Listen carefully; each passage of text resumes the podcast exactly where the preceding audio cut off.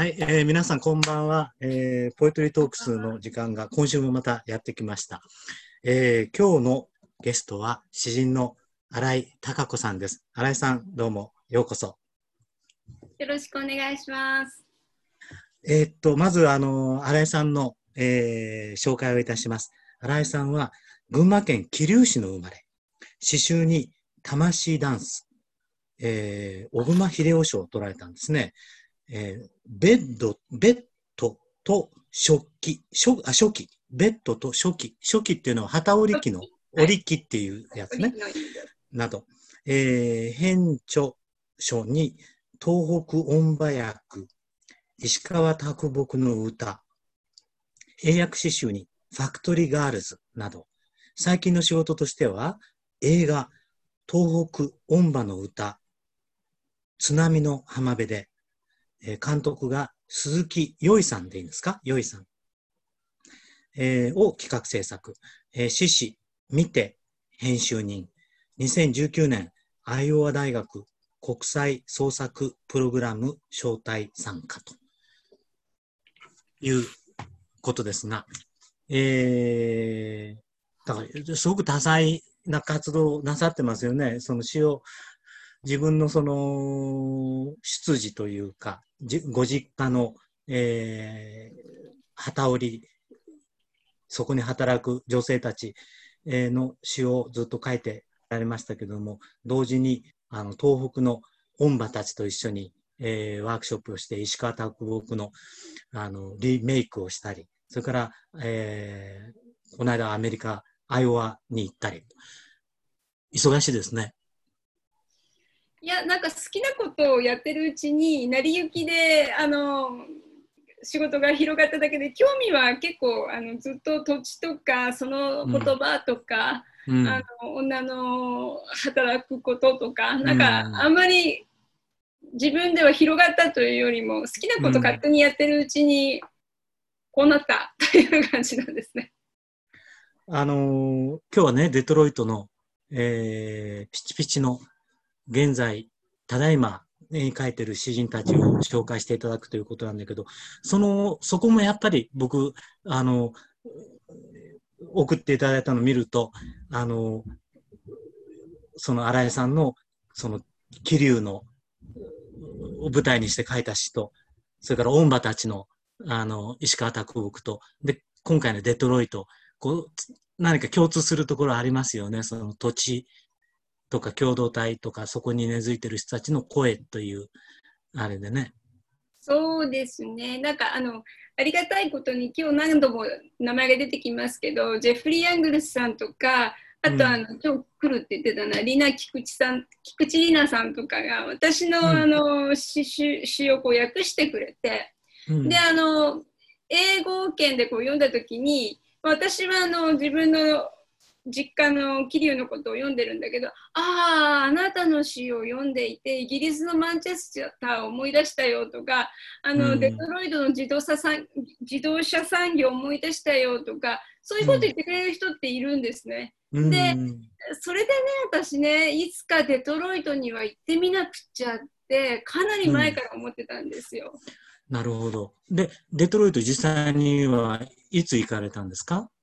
えっと、さっきあの四本さんが紹介してくれたあのアイオワ大学のプログラムが去年の9月から11月までだったんですけど、うん、11月の17日に終わってそれから、うん、その親しいジェフリーのうちに居候に行ったんですね。うん、で最初はあの彼はカラマズに住んでてカラマズとデトロイト近いから、あの一人で行こうかなって思ったら、デイビッドっていうあのジェフリーのパートナーが自分はデトロイトに前に住んでてデトロイトは巨大な街だから、うん、カ子が一人いて何か分かるわけじゃないから案内してあげるよって言ってくれて、うん、で居候中に2泊3日でデトロイトまで行ってきたっていう流れなんですね。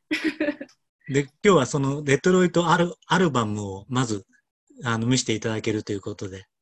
はい。あ、じゃあ、じゃあ、いいですか、画面共有して。うん、画面共有しますね。ちょっと待ってね。はい、えー、っまあ私、デトロイトに行ってきたって言っても、ここでもなんかこうアメリカ研究をされてる方とかに比べて、うんただ行ってきただけって。2泊3日のデトロイト。そうそうそう。なんかでも今もうあの画面共有そっちでできると思うから、ちょっとアップして。このただ行ってきただけの人が、あのた ただ行ってきたその勘で喋るっていうのも悪くないでしょ。はい、あのでね、もうね、おのぼりさんだからいっぱい写真撮って、でまずデイビッドがね、うんあの案内してくれたのが、このガーディアンビル、1929年にできたビルなんですね。だからうん20世紀の,、あの戦艦機、まあ、大恐慌の時代でもあるけれども、自動車産業が、まあ、この町にこう始まって、でうん金融業とかも盛んになってでこう作られた1930年ぐらいなんだけどもう40階ぐらいのビルなんですよ。うんうんうんでこう超高層ビルでで中がねまたすごいの。うんあのつまりねこれを見た時思ったのは中世のゴシック教会こ,うんこ、このさ20世紀始めるよりも前の世界の素敵な建物って宮殿か教会じゃないですか。うんこれが20世紀で会社っていうのが素敵な建物に入ってきたその走りですよね。うん。だから素敵な建物を作るのに教会のイメージっていうのはやっぱり残ってるしほあの設計者も意図してると思うんですけどもうん。だから入るとこんな感じなんですよね、パッと見たら教会の内部だと思っちゃうよね。うん、で中にあるのはキリストじゃなくて金融の女神なので。あ、それ金融の女神なんですか。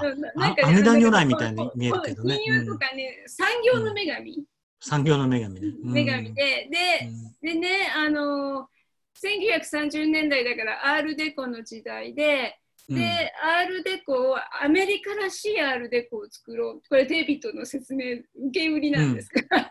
うんでで、アズテックデコっていうのがだって、アステカのデコ。うんだから、うんあの、先住民のアートとアールデコを融合して、このようなうん、うん。書を作ったんですよ。はあ、面白い。すごいでしょ？だから、うん。色彩感覚とかは先住民で、で、で、時代から言うと、なんて言ったらいいの、手仕事も残ってる時代なんですよね。うん、ね、さっきの旗織りじゃないけどさ、あそういうテクスチャーが感じられますね。建物は全部のっぺり白っぽく作るんじゃなくて、教会とかに残っていたディテールは手で作るう。っていうんのが、こう残っていながらも近代建築っていう。なんかすごいな、デトロイトのそのなんかこう富の力がまあうん。移り変わっていくわけですけど、うん。絶頂期のこう力ってすっごいもんがあるんだなーって思ってでそこを案内された後ね、うん。じゃああのかつてまああのこの後、まああの黒人たちが怒り始めるわけですよね。さっきの建物だって作っていった、そのな何？本当の手仕事をやっていた人たちはこの富を十分吸い尽くせないまま、うん。えーななんというの？時が経過していくわけですけど。であの戦後おで黒人の怒りが爆発した時に白人たちが逃げていっちゃうんですね。で、えーも白人中間層が住んでいたうん。あー地域がうん空洞化してうん。もうなんかね行けども行けどもこの風景なんですよ車で。な、な、広いの？すごくそういう地、地帯が。地域というか広いの、広いのうん行けども行けどもなの。なんかうん昔は中産階級だから家自体は立派なんだよね。うん。なんだけどうんみんな壊れて、うんていうか誰も住んでない間に廃墟になって、うん。で、ななんだろう、私3年ぐらい前にあの福島のなに行ったことあったんですけどね、その時もうもう10年近いから家がこう使われなくてで誰もいない。でも、うん日本の場合は治安は悪くないから私みたいなのが一人で歩けるんだけど、うん。ここではもう何があるかわかんないから車から降りられない。う降りらんれないままずデイビッドの運転する車にこう乗ってこの誰もいなくなった。うん。車乗ってる間はほとんど人に会わなかった？あのね時々人がいました、うん。うん、でもお店とかあんまりないんでしょ？はない感じですね。だうん。このこの領域が何どのくらいの面積とか私数字が全然説明できないんですけど、うんけどもいけどもっていう感じで。うん。で、うん。その一角の中で、あの、デイビッドが路上、路上ア路上アートっていうのを、あの、野外アートと言えばいいのかな。うんえーハイデルバーグプロジェクトっていうのがあるからって言って連れてってくれたんですね。あ、あ、これは工場の跡みたいな。うん。ここれがそれです。つまりなんかあの廃屋を、うん。えーアフリカ系のアーティストで、えーっとね、名前はねダイリー・ギートンタタイリー・ギートンさんという、うもう亡くなっちゃった方らしいんですけど、うん。えー彼が、まあ、リーダーになって、えーうん廃材を使ってアートを作る。うん。まあ、こういう、まあ、自動車の街だからね、同 じ自動う車んが。うん。大変カラフルで、で全てが廃材で、うん。だからな、なんだろうな、なんか街のお墓みたいなのが、うん。うん、ここここにアートとしてあるっていう感じだったな。うん。これ広いの？このアートの地域っていうのは。なんかね何ブロックぐらい使ってるわけ？なんかね、また数学弱いからね、うまく言えないんだけど、なんか田舎の小学校の校庭一つ分ぐらいはありますね。おお、うん的確な。はい。だで、こう、いろんなものがこうあって、だで、なんかあるコーナーは、これは靴ばっかりだよね。靴を山のようにこう、で、上に何、天使みたいなの乗せてるよね、これね。うん。で、なんかあるまあ、地域の要するに若い人たちが、あの、参加してやってるプロジェクトななわけね。うん、あのね、あんまりすいません詳しい、どういう成り立ちでこれが起こったのかとか分かってないんですけど、な名前はタイリー・ギートンさん がやってる、うんが初めてう。というん感じですね。うん。で、まあ、じゃあこんな中で一つうん。私が訳した詩をこんな背景の中で一つ読んであ、これを背景に読んでもらえるわけですね。最初の詩ですね。はいはい。誰が書いた、なんていうタイトル？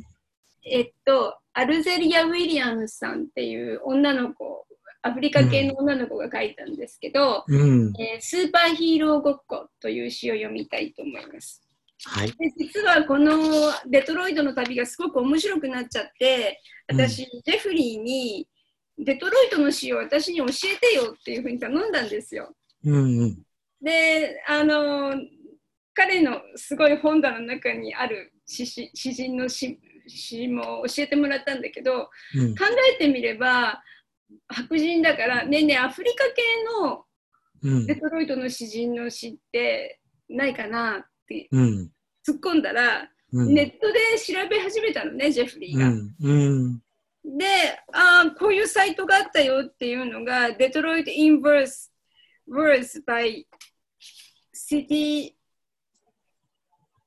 シうんシティ・ポエツかな、えーうんというので、えーうん詩の中のデトロイト、街の詩人たちの詩みたいな、そういうササイトがあって、サイトがあるわけね。デトロイトの。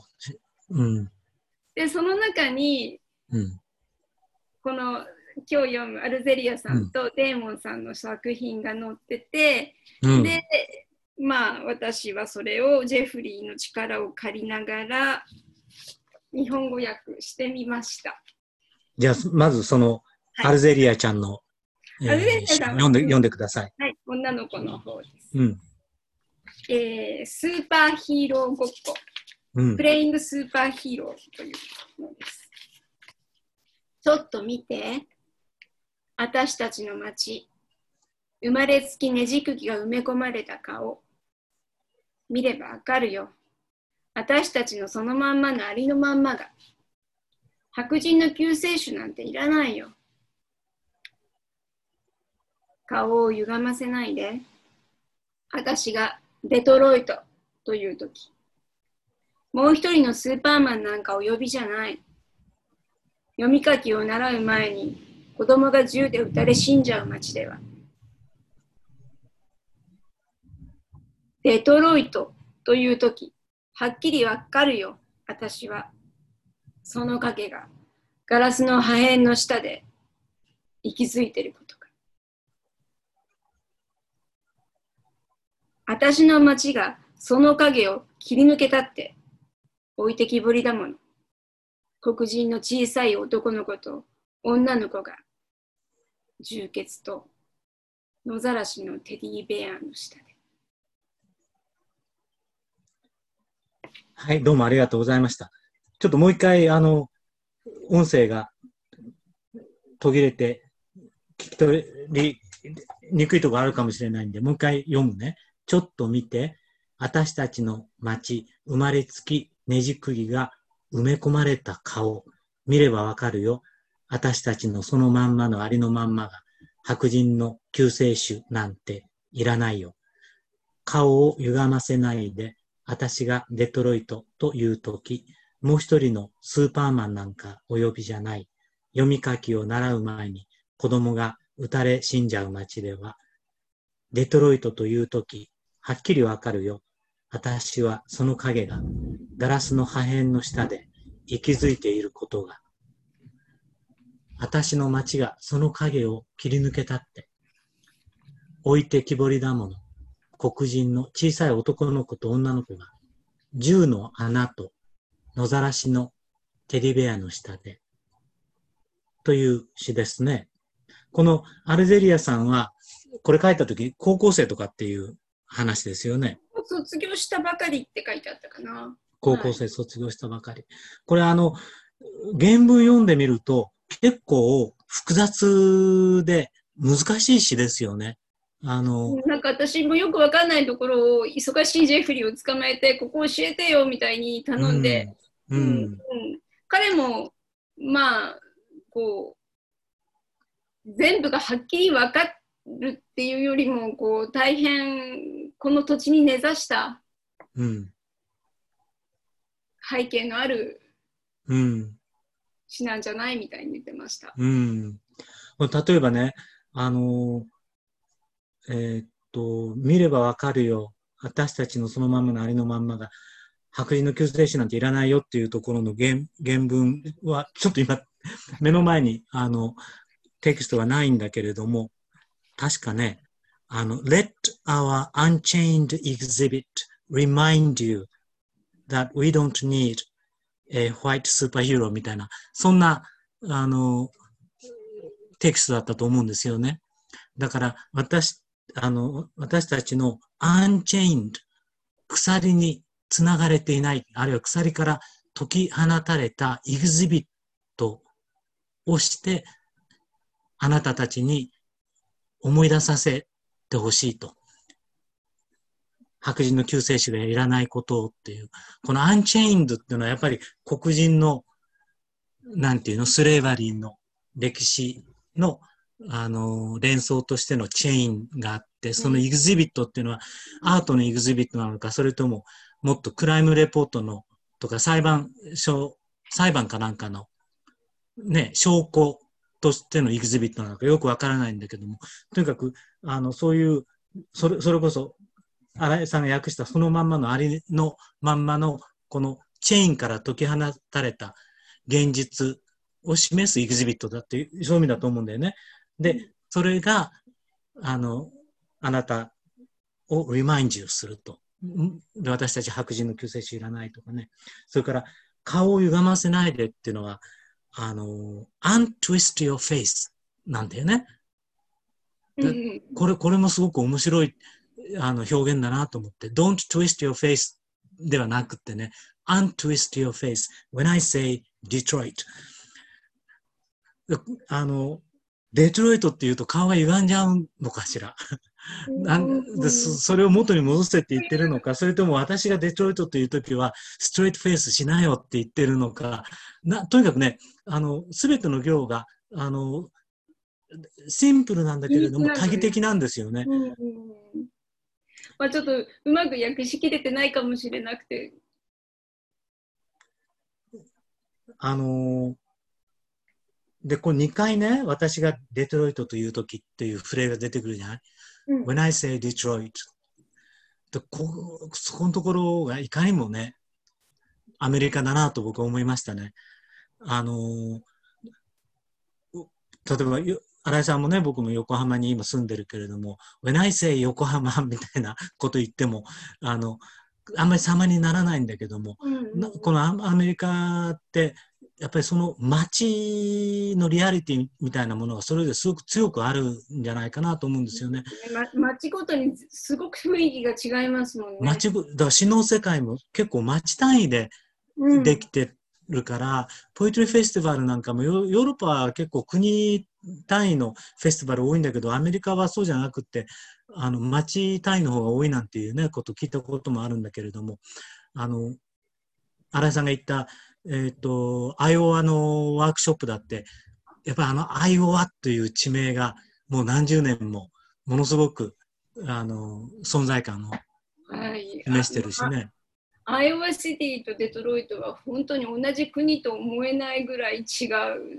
アイオワシティって本当にあの私たちみたいな世界各国から来るおのぼりさんを受け止められるぐらい治安が良くて、うん。なんかあの一緒の IWB ライターだった人が3万円ぐらい入ってるバッグ落としちゃったのに3万円ごと出てきたんだよ。うん。日本みたいなね、な い周りでね。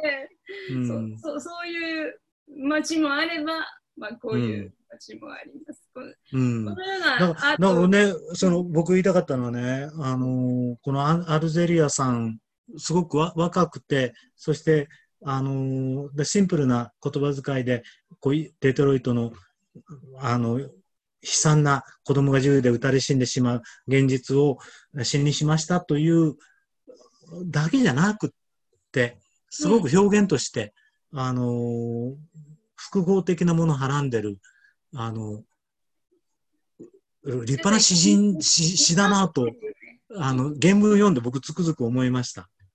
でこれ訳すのは本当難しくってね、あの、それこそジェフリー読んでみんなでこう一行ずつ、あの、ああだこうだっていうのを言ったら、そあの、噛み応えがある詩をうん書いてるなと思ったね。なんかこう状況に、うんなんだろうちゃんとこう肝が据わってるというかで銃の穴があろうと、テディベアが野ざらしになろうと、ううん。で、その良くも悪くもそういうその、その状況ということを支えているというか、裏付けしている場が、場所、土地が、ここではデトロイトなんだけれども、うんあある、あるんだろうと。で、僕らは、というかね、僕なんかはそういうその、一つの固有の土地のリアリティみたいなものを持たずにずっと書いてきたから、あの、おそこの、はちょっと羨ましいような気もしますけれども、本人は、うんそれ、それどころじゃないんだろうけどね、この、ここに込められてる苦味みたいなものを考えると、そんなこと言ってられないかもしれないけど。うんうん。じゃあ何もう一つぐらい読んでもそれとももうちょっと先までえ写真見紹介しちゃった後にうん。さっきのがあの Heidelberg Project なんですけど、うん。今映してるのはね African Beads Museum っていうのがあってうん。でこれも野外アートでこんななんかビーズお菓子の家みたいななんかビーズずくめの。お家みたいな、うんなんかこう晴れてるところに見るととてもうん美しい感じうがしん。ました。で、えーデトロイトのこうへななんというのこれ壁画？うん。もどこ行ってもすごく素敵だったです。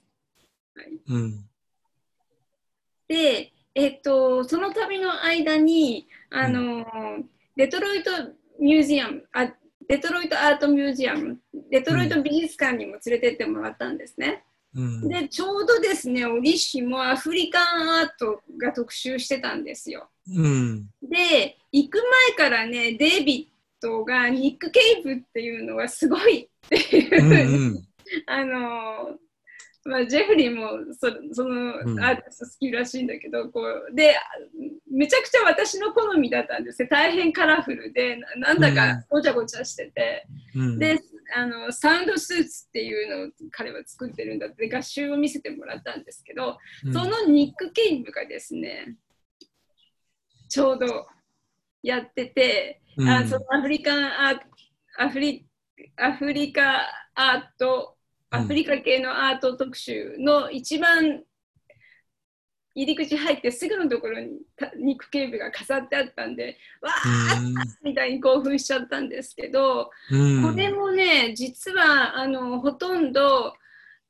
なんていうの廃材っていうんですか？あの、うん、リサイクルのものだけで作っていて、うん、多分いろんなボタンとかで、えー、そのデイビッドを言う言うにはあのこのニック・ケイブっていうのは生まれたのはミズーリ州なんですけど、うん、あのアートの勉強をいろんなところでするんだけど一つがデトロイトでの学校で習ったのでか、うん、この人はデトロイトとすごく強いあのコネクションがある。だからこういった材料もデトロイトから結構こう掘り起こして、うん、であの作ってるんじゃないか。でこれを見てみるとねなんかもちろん物もそうなんだけど感覚っていうの、うん、こういうのの感覚うん、屋外アートとしてあったものの感覚をこのニック・ケイブさんがこう本当にうまく美術館にも通用するようなものにこうまとめて脱骨してみたいな。だからつまり何て言ったらいいかな。あのデトロイトの野外にこう打ちのめされた傷跡みたいなのを街のアーティストが、うんそそのその場の材料で何かアートをこしらえて、うん、ででもそれは美術館に入るものというよりは、うん、もうともかく街そのものに飾っちゃおう。うん、でそれをこう凝縮して煮詰めて煮詰めて濃いものにしたのが、このだって感覚本当にこんな感じでしょ？そうね連続性あるよね。ね？ね、うん、であそっかニック・ケーブっていうのは、うん、こういうふうに街のエネルギーをまるで、うん、なんか濃いエキスにしたようなそういう人なんだなって、うん、そだそこのところがあの新井さんの音馬役のあの卓木の仕事に通じますよね。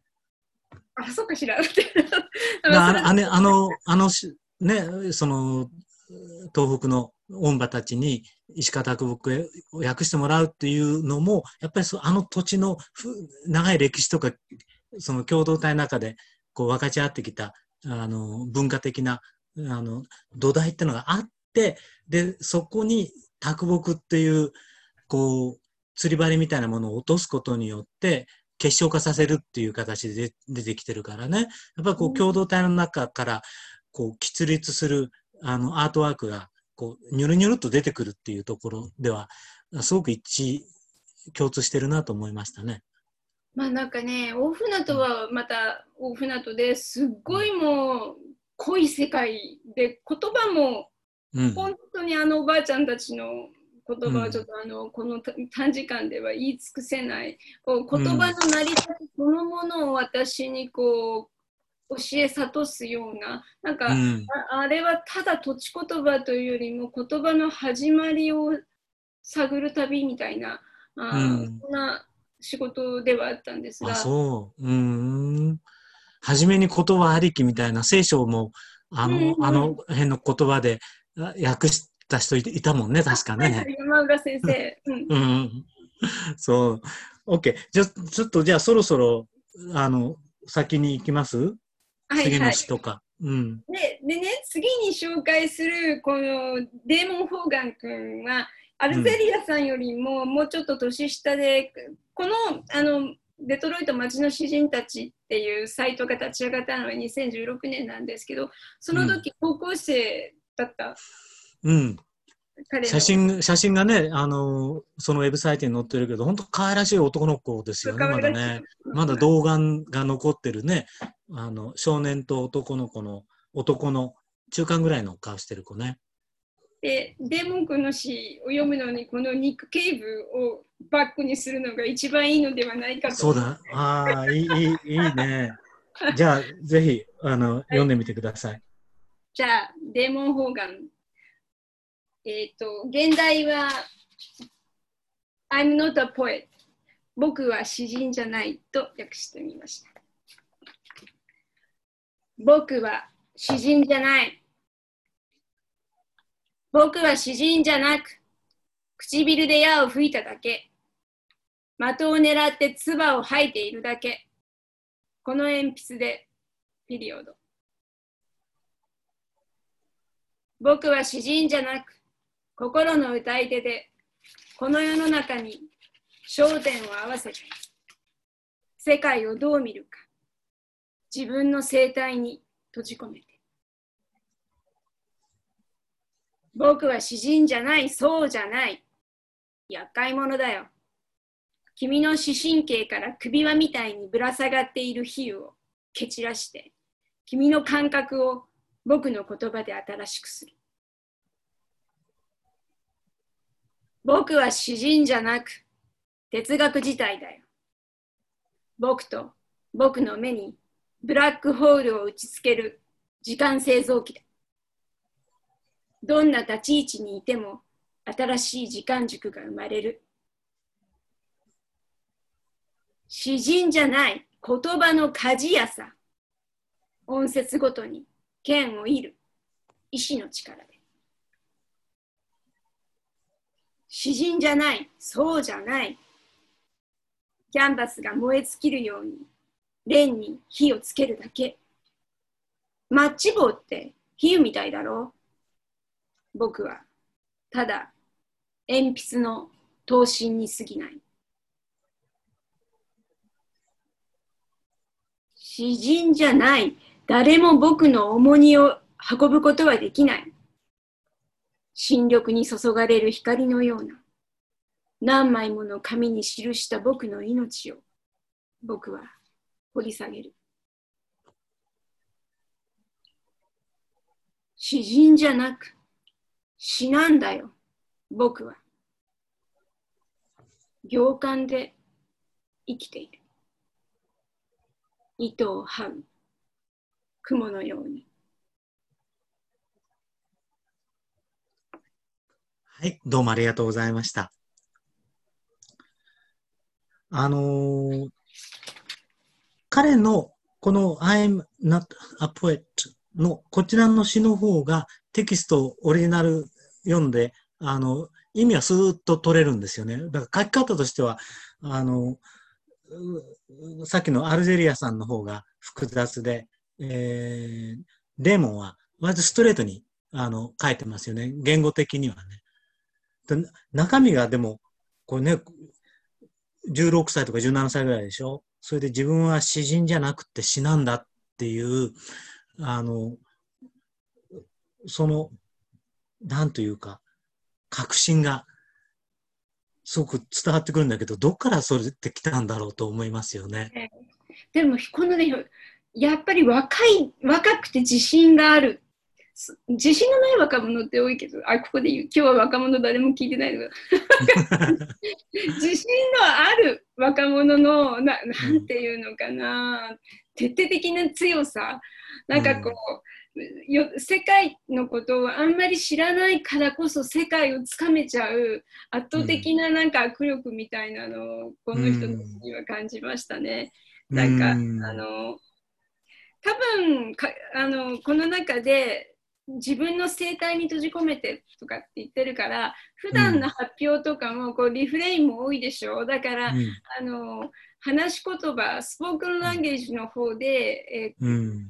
も結構な、なんだろうな、詩をは人前で発表したりして、あ、なんかデーモンすごいよとか、なんか、いけてるとか、うん、ななんかそういう、その中、実はデーモン君のことを褒めているのは仲間内の小さい世界なのかもしれないけどそこで飛び抜けていった才能は、うん、ジェフリー・アングルスもこれを見て、すごいこれはいい詩だって震えてたし、うん、私も訳しながら、かっこいいな。かっこいいよね。かっこいいっていうのは、つまり、あのー、結構古典的なかっこよさですよね。この、それぞれの比喩が、唇で矢を吹くとかね。的を狙って、こう、唾を吐く。それで、あの、で、この鉛筆って言った後で、period っていうのは、あの、引っ掛けてるわけですよね。鉛筆で、あの、書いてるっていう、その、あの、筆記してることとね、自分のステートメントと。で、あのー、詩人じゃない言葉の鍛冶屋さ、音節ごとに剣をいるっていうのは鋳造する意志の力で。だ結構なんか、あのー、乱暴みたいっていうかね、この、あの、感覚としては、こう、モダニズムのすごく洗練された、あの、うん、財産を、こう、きっちりと継承してるっていうような感じないですか？あの、今聞いてて、はっと思ったんだけど、えっと、僕はただ鉛筆の刀身に過ぎない。刀身っていうのは、あの、あの、灯油の、あの、灯るっていうのと、それから、あの、ろうそくの芯の芯ですよね。刀身に過ぎない。これとかってなんか、エミリー・ディキンソンの、あの、一節に、ランプの刀身とかってあったじゃない？なんかそんなのを、こう、レファレンスしてるんじゃないかみたいな気もするしね。私もただサイトを見て訳しただけなので、デーモン君がどういう人なのかって全然知らないんですよ。だなんかコンピューターサイエンスをやってるとかって書いてあったかな。なんかその後大学に行ってでしょ、今ね。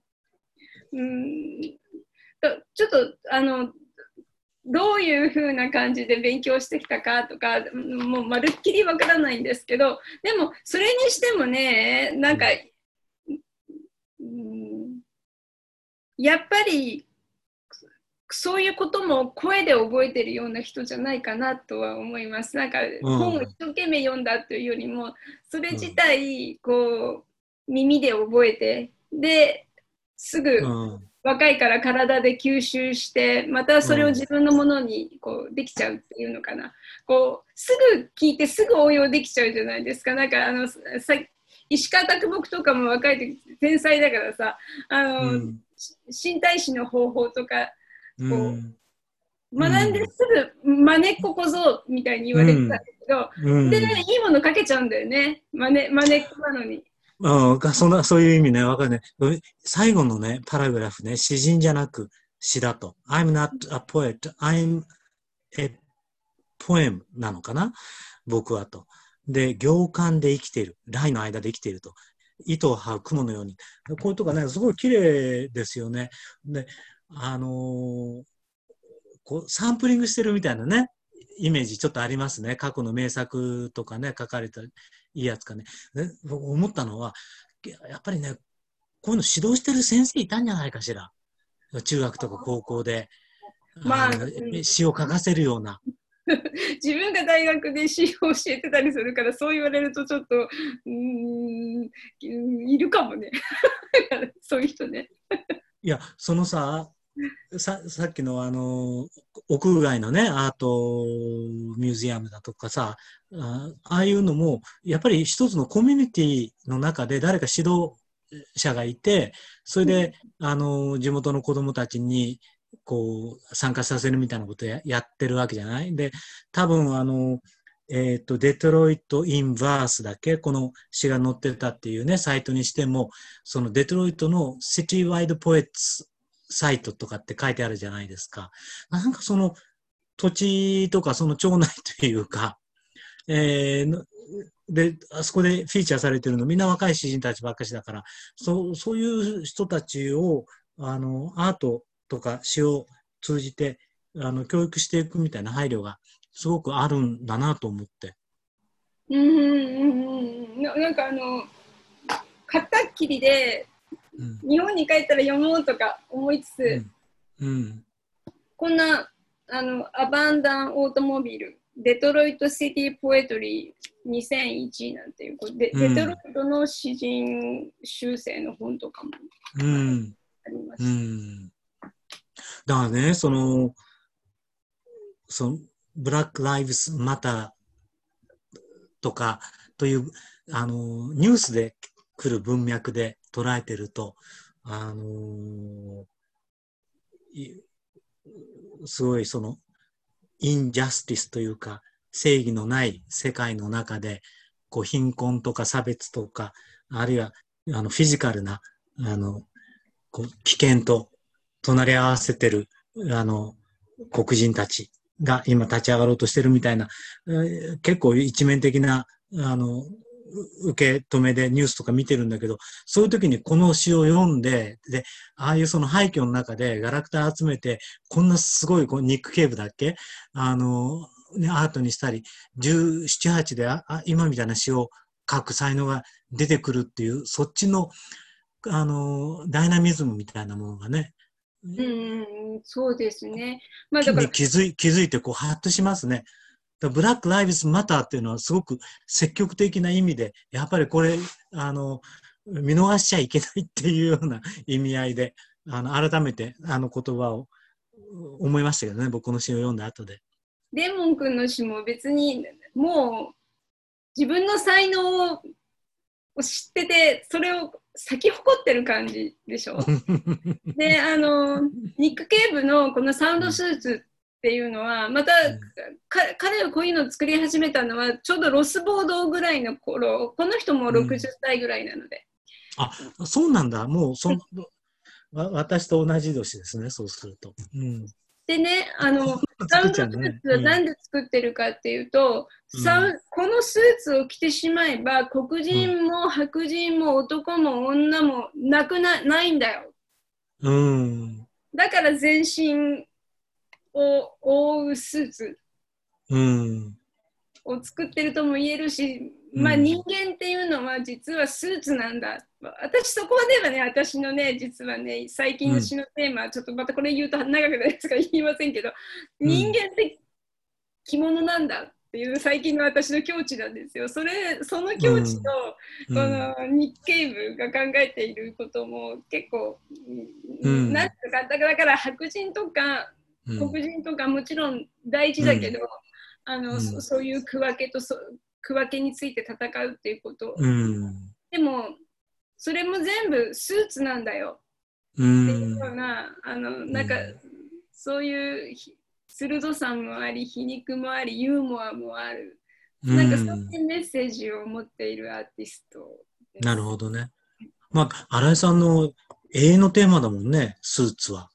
はいそうなんですきそういう意味で着物、着物はね、布、布。人間は着物だっていう最近の私の、うん。あテーマなんですけど。まあじゃでもじゃあちょっとその着着物を作る工場の詩をはい。そろそろ読んでいただけますか？はい。あ、ちょっとその前にちょっとこれちょっとやってもいい？うん。デトロイトミュージアムの収蔵品に、うん。あの、えっと、これ一番有名な、あの、デトロあの常設展としては一番有名な、うんであの、えっと、ディエゴ・リベラがうん作っ、た、そうね。うん。で、えっ、と、で、えー壁画になってるんですけど、こういう自動車を作っているところ。うん。うん。で、まあ、こなんか日系人みたいなんで、でもこれはね、ディエゴ・リベラが作った理想で、当時はうん。いろんな人種の人が一緒に仲良く働けるような、こうう、ん。状況じゃなかった。これも1930年ぐらいの作品ですから。うん。だからこの壁画自体が実は彼の理想郷でもあるって言いましたけど、うんその中に女性が働いている。これはどうも医薬品工場みたいな感じなんですけど、女工さんうん。うがん。出てきたところで、ではじゃあ私の詩を。あ、これを、これをバックにね。はい。あ、これをバックにした方がいい。じゃあいいあまあいいや。じゃあ、うん。そろそろはい。私じゃの、あ、あえ、新井さんの、はいえー自作詩を読んでもらいましょえー、桐生の詩を読みたいと思います。あのーえっ、と、えー、廃屋の工場の写真などもあったので、それを思い出す。う。うん。月が昇ると。誰もいない紡績工場の夜勤です。電球は一つだけ。一人でに糸車が回っていて、カシャンというのは、ボビンが取り替えられる時の音です。ここがしまいになって、もう10年経ちますが、月が昇ると、働き始めるのです。珍しいオートメーション。戦後間もなく、機械に紙を巻き取られ、亡くなった女工さんがあったそうですが、幽霊の仕事ではありません。いえ、漂うものもあるのですが、工場にも癖がある。こういうことです。癖というのは残りますから、四十四年糸繰りをしたばあさんは今はのどこでも人差し指の先を舐めては寄り上げる。その仕草から逃れることができません。メイドでもそうでしょう。糸というのは限りなく細いですから、操る者たちの肉体にかえって身振りが染み込んでしまうのです。取り付いてしまうのです。ほら。女工さんの手先からスーッと生糸を引き抜けば、いつまでも踊っているではありませんか。工場もそうです。糸車の辛抱が覚えてる。鉄の粒子は回り続けていた向きに、もはや神戸を垂れたままなのですから、ガランと乗り出します。月光が注ぐとき、道日があるのは潮ばかりではないのです。ガラン、ガラーン。糸車が回ってる。糸たちが泳いでる。誰もいない宝石工場。